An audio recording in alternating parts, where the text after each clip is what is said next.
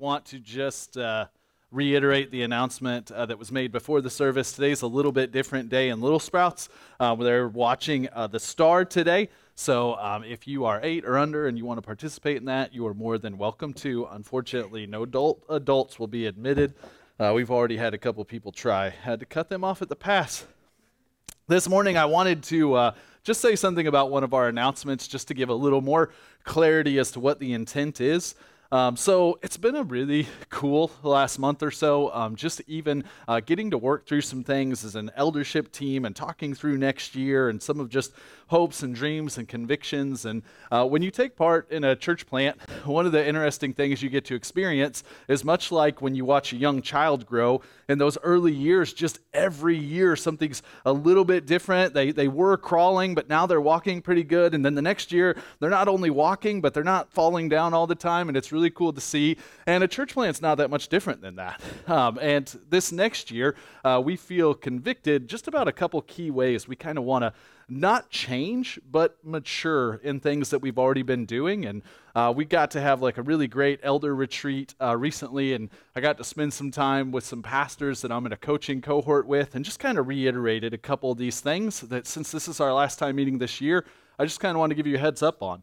Uh, in 2022, one of the two of the ways we want to grow um, is in regards to uh, maturing in, in, our leadership and also maturing in our membership. Um, so as we start the new year, we're going to be teaching about and talking about both of those things from a leadership point of view, uh, we want to, in 22, roll out the deacon ministry. Um, at the beginning of the year, sometime in kind of the first half of 2022, uh, we're going to be bringing forth some deacons, and we're going to be talking to you about what that means, uh, what it what it means to have, you know, that, like that's a really essential role in the church that we want to explain and, and bring forth.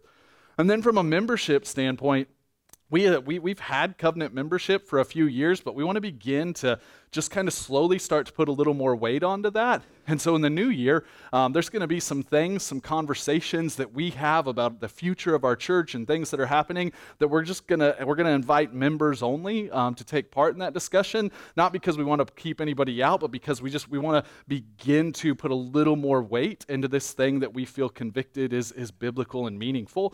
And so because of that, before those things begin to happen, I want to just offer ample opportunity to explain and to meet and to talk through some of those things. And so that's what that that's part of what that January 9th is about. If you're not a member of Rooted and you'd like to explore that, you think you might be interested um, in, in learning more or being a part of that, not only do we have a membership section on our website that kind of talks you through what we believe and how to, how to go through that process, but on January 9th, I want to meet. Um, I'll get, bring donuts, and I'd love to just talk with you about what we believe about membership and answer any questions you have about our church. Additionally, one of my favorite things uh, when somebody is wrestling with something is to, to give you a book. That's something I do quite a bit.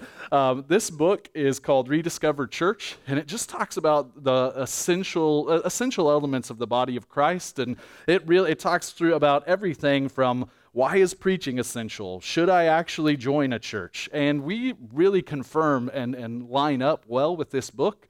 If you're wrestling through membership, perhaps this would be a gift that would be helpful to you, and we have these available at the connection table. In addition to the breakfast on January 9th, sometime before the end of the month of January, I'd just love to meet with you, and maybe we could use this book as a springboard to kind of talk through how we view membership and the what and the why. So I just wanted to put all that out there. Um, we are hoping the last Sunday in January uh, to be able to introduce some new members to the body. We have a few people that have gone through that process we're going to bring forward in January, and we're hoping maybe there's some additional families that we get to add to that. So if you have any questions about that, um, I would love to take time and talk with you. And then lastly, along those same lines, the entire month of January, we're going to take kind of a pause between our, the Hebrews series and the end of Micah to just take the month of January to almost do like a membership class for the whole church. We're going to take each Sunday and kind of preach on and look at what the Bible has to say about some base, some of these basic elements. We're going to talk about membership, we're going to talk about leadership, we're going to talk about giving, we're going to talk about the sacraments. So make it a point if you have questions, uh, want to know more about those things to take join us in January as we walk through them. This morning though, on this fourth Sunday of Advent, we are going to uh, we're going to dive in to the second half of chapter 5 in Micah. And before we do that, I want to give you a brief history of where we've been in Micah, especially since the start of Advent. Last month, in November, we prepared our hearts for Advent by spending time in Micah 1 through 3. And in Micah 1 through 3, in a very heavy way, we were reminded of our status in front of the Lord apart from Jesus Christ. And then on the first Sunday of Advent, Luke elegantly preached on Micah 4, and during that sermon, we considered the implications of Micah 4 7, where it says, Then the Lord will rule over them in Mount Zion from this time on and forever. And then last week, Brandon faithfully handled the word from the beginning of Micah 5, and he read to us Micah 5 2, which is perhaps one of the most famous verses in Scripture, especially at Christmas time. But you, O Bethlehem, who are too little to be among the clans of Judah, from you shall come forth for me one who is to be ruler in Israel, whose coming forth is from old, from ancient days. In Micah 4, the Lord promises a redeemer, a perfect king. And then in Micah 5, he begins to bring some clarity as to who this perfect Savior king would be. He would be God himself, an eternal king from the line of David, born to set the captives free. In this text, we see clearly the promise of the first advent.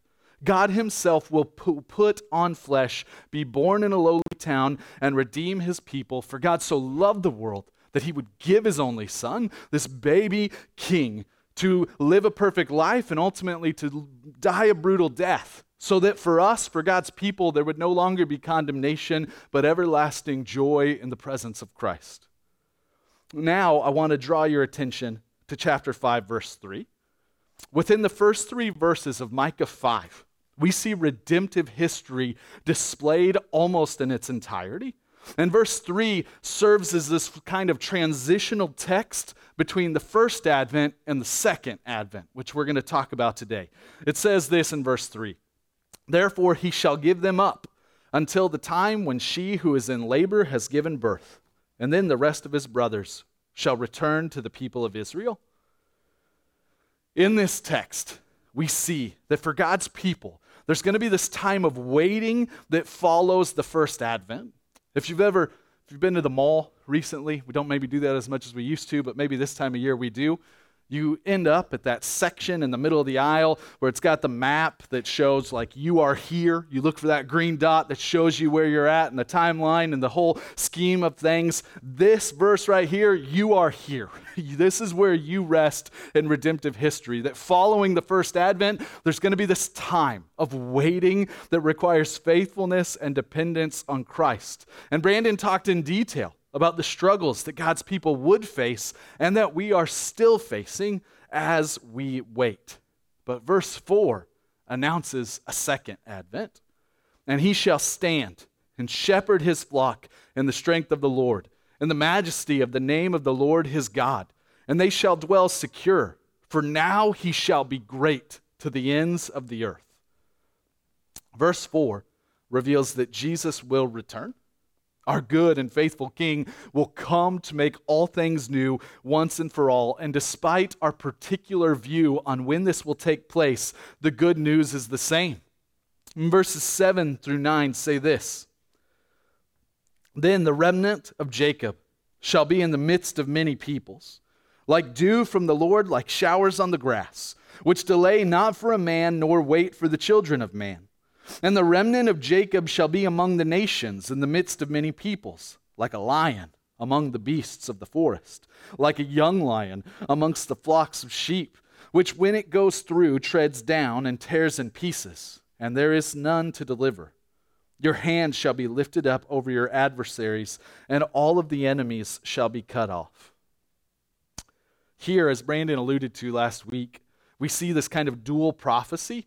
We see that God was not only going to deliver his people from the immediate trials they would face, but that his greater deliverance would take place at his final return. And at that final return, he says, it'll be like dew from the Lord. This deliverance will not be a small deliverance, but God's promise to Abraham will be perfectly and finally fulfilled in the salvation of God's offspring. Like dew covers the field, so the people of God will cover the land at the return of Christ.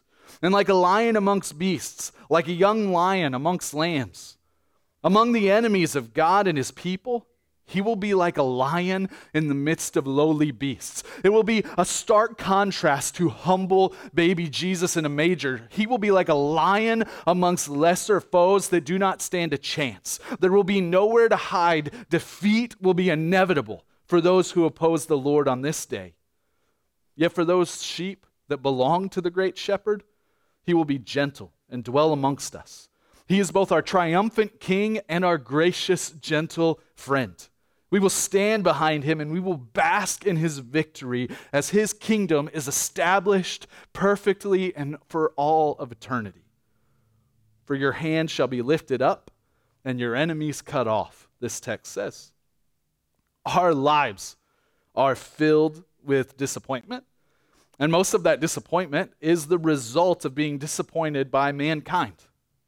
Some have hoped in fathers who have turned away. Some have hoped in kings who know nothing of honor. Some have hoped in prophets whose prophecies have simply proved false. And some have hoped in shepherds who have lost their way. Yet, at the second advent, all of our disappointments will pale in comparison to our hope confirmed in Jesus Christ. All of the angst and grief of this life will be like a candle compared to the sun on that day. His hand shall be lifted up in victory, and we will sing of his glory, and all of his enemies will stand no more. Depression will be no more. Grief will be no more. War will be over, and eternity will begin. When Christ returns, his people will be cured once and for all. One way we will be cured on that day as we will be cured from our false securities. Verses 10 and 11 says, And in that day declares the Lord, I will cut off your horses from among you, and I will destroy your chariots.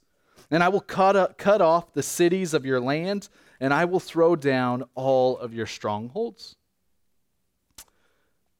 As Americans, it's just part of our identity that we're kind of obsessed with security. It's kind of part of what we do.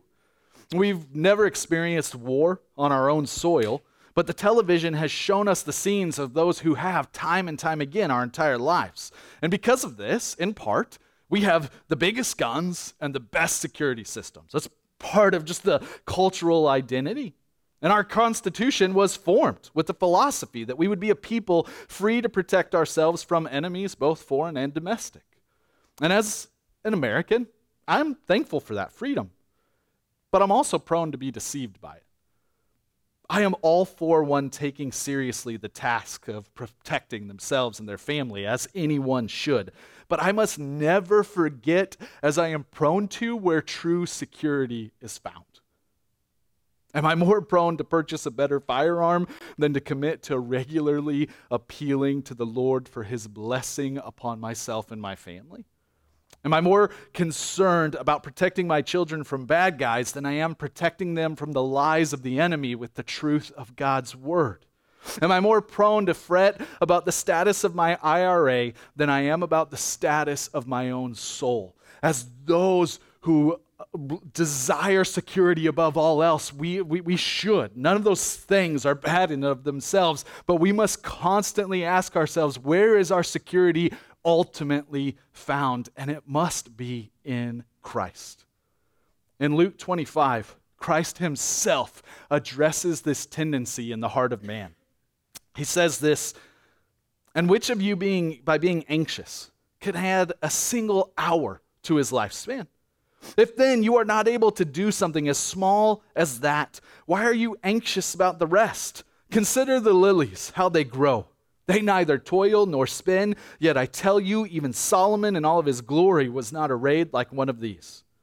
But if God so clothes the grass, which is alive in the field today and tomorrow is thrown into the oven, how much more will he clothe you, O you of little faith? And do not seek what you are to eat and to drink, nor be worried. For all the nations of the world seek after these things, and the Father knows that you need them. Instead, seek his kingdom, and these things shall be added to you. And then, verse 32 Fear not, little flock, for it is your Father's good pleasure to give you the kingdom. Goliath did not fall because David was faithful or mighty.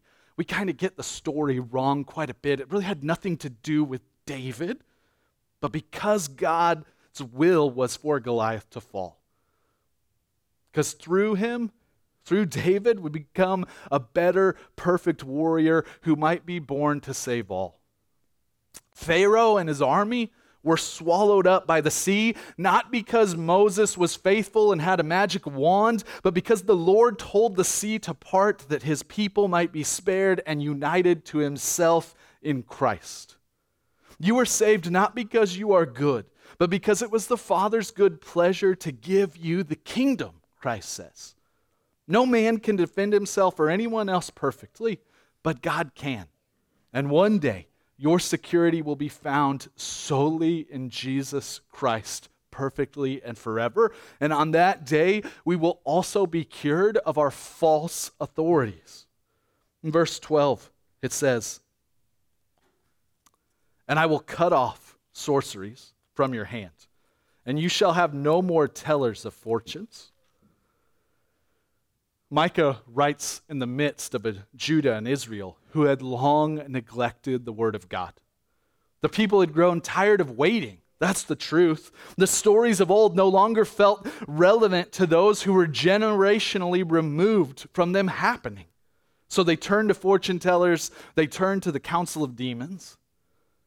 Like those before them who built an idol before Moses could even get before Moses could even get back down the mountain. The people of God turned so quickly to the world for answers that God had already given them because they were just tired of waiting. And how guilty is the church of God of this same thing today?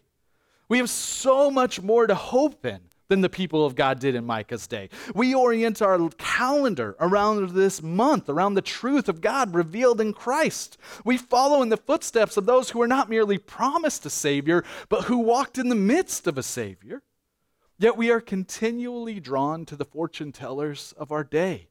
We follow them on Instagram and we like their podcasts in hopes that they might provide answers that feel more relevant in the moment than the timeless truth of God that often feels so removed. And perhaps their answers are more socially acceptable in the world today than those which we have been offered. The truth is, we are all prone to drift towards these voices Yet one day, the promise of the second advent is that will no longer be the case. At Advent, those of us who are weary of hoping, who are generationally removed from the life of Christ, we are reminded of our legacy of hope, our legacy of turning back to God and waiting with joy. For all of us, we need this reorientation because we are naturally prone to tire of waiting for the,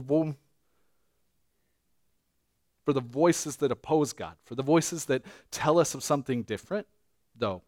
Scripture promises that one day those voices, those they will no longer be relevant. They'll be silenced once and for all at his return. Because we'll also be cured of our false worship. Verses 13 and 14.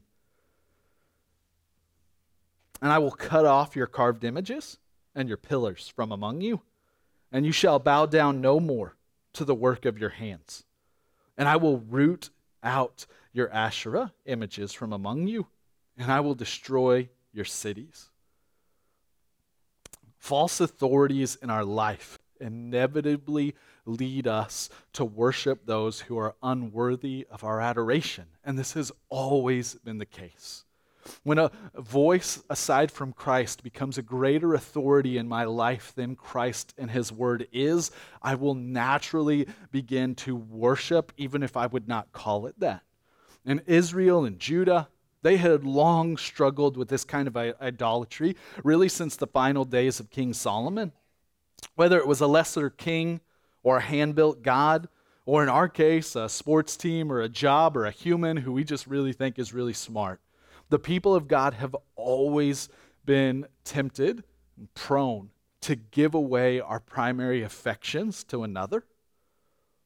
Fellowship with Christ requires submission and humility. Walking with Jesus requires me to open his word, to hold it in high regard, and to die to my flesh daily.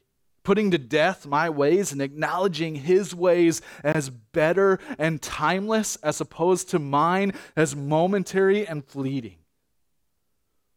I have to repent of my sin each day and acknowledge my dependence on the Lord. And Christ knew that I needed this, and that's the essence of the Lord prayer, Lord's Prayer. Is Jesus telling the people of God, here's how you're to pray each day. And in it, we, in the Lord's Prayer, we see our dependence, our repentance, and our daily need for the sustenance that only Christ can provide. Because even when I do not understand the ways of God, I submit from a place of worship. When I don't understand his ways, I trust him in light of who he is and has always been. At the second advent, worship will be directed only towards the one who is worthy of it. God will no longer be patient in allowing his people to offer worship where it does not belong. He will receive the glory he is due, and we will no longer worship another verse 15, our last verse today says, And in anger and wrath I will execute vengeance on the nations that did not obey. Today, people desire peace, and we seek to attain it through war, which historically is always temporary. Perfect peace cannot be attained in such a way. One day, though, nation will no longer war against nation. The king of the world will stand in victory, and we will know peace perfectly on that day. Government, culture, religion, nationalism, these have always been a source of false hope and identity for the people of God. Always. Amongst every tribe, amongst every people, from all kinds of places, these things have always rose up. And at the second advent, we will be rescued from every false form of identity, and our eyes will be opened to the pro- false promises that they cannot fulfill. Because on that day, we will see all of God's holy promises fulfilled perfectly in King Jesus, the one whom we celebrate today and each and every day. At the first advent, Jesus came meek and mild a beautiful baby sent to be made low so that the lowly might be redeemed. But at the second advent, he will come in glory that we might be triumphant, standing beside him, that we might know eternal perfect peace once and for all.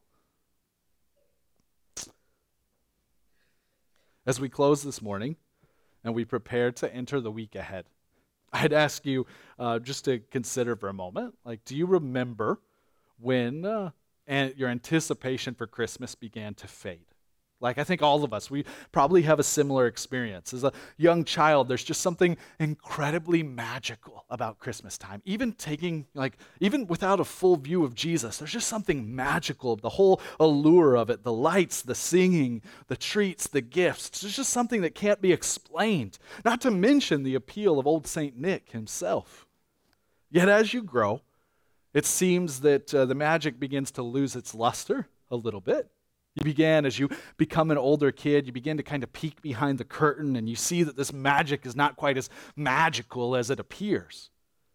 Plus, you begin to see that a lot of that magic uh, comes at a cost, and all of a sudden you're holding the check for that cost. And I think that's that, then the, there's a real downward spiral for this magic. Like adulting does not help the magic of Christmas. Culturally, the church has always loved the Christmas story, as we should but we miss something significant. We lose a piece of that magic if we do not bask also in the story of the second advent. That the birth of King Jesus is, uh, is, an, is an incredible truth. It's, a, it's, a, it's a huge part of the gospel, but it's not the entirety. Like Jesus did not only come, but he will come again. And the reason we don't just do a Christmas thing, we want to make much of Advent, is because that's, we're missing something if we don't miss that part. That this season of waiting, this is a season of acknowledging that we wait as a people who have an ultimate hope. That the baby not only came, but he will come again triumphant and in glory, that we might eternally know peace and joy forever and ever. Today, this week, next Saturday, we not only celebrate the God who came, but we celebrate the one who is coming. We celebrate not as those who have no hope, but as those who come from a place of eternal hope, as those who have a heritage of hope, as those who follow in the footsteps of people who struggled the same as we did for long stretches of time. Waiting was difficult, and in the midst of waiting, they were prone to all sorts of terrible things, yet God's faithfulness never, ever stopped. And one day will be brought to ultimate conclusion in Christ Jesus' return. Next Sunday, uh, we're not going to gather. And uh, I'll take a minute just to share a little bit about that. Uh, there's probably different perspectives on that. We know that a huge number of you, um, because of just every, because of Christ, that Saturday, Sunday, you're going to be gone. People are going to be all over the country. And we want you to be able to do that and to go and to celebrate and to rest and to Sabbath. And we know that for some, that's going to, that's the best thing we could do is just push you towards that Sabbath to be with family wherever you are. For some of you, you might be you might totally disagree with that decision and I'll admit we've wrestled with it. For some of you, you might feel like being with the people of God is exactly where you need to be on that day. And for those, we encourage you go and do that. Like our community is filled with amazing gospel families. I would love to tell you about some of them. And maybe next Sunday is a day that for you, you just need to go and be reminded of this larger family that you're a part of. We hope you'll come back the next Sunday after. But if you need to be with God's people next Sunday, go and be with them. If you just need to be with your family celebrating Jesus, it's okay. And we want to offer you that too, wherever you might be. But wherever you find yourself next Sunday, this morning and this evening, my desire is to stoke in you an anticipation for the kingdom of God, because that's why that baby came. My prayer for you this week is that you would fear not, little flock, for it is your Father's good pleasure to give you the kingdom, and He will. And because of that, we celebrate to the ends of the earth as a people who have hope in the midst of all trials and circumstances. Would you join me in praying to that end this morning?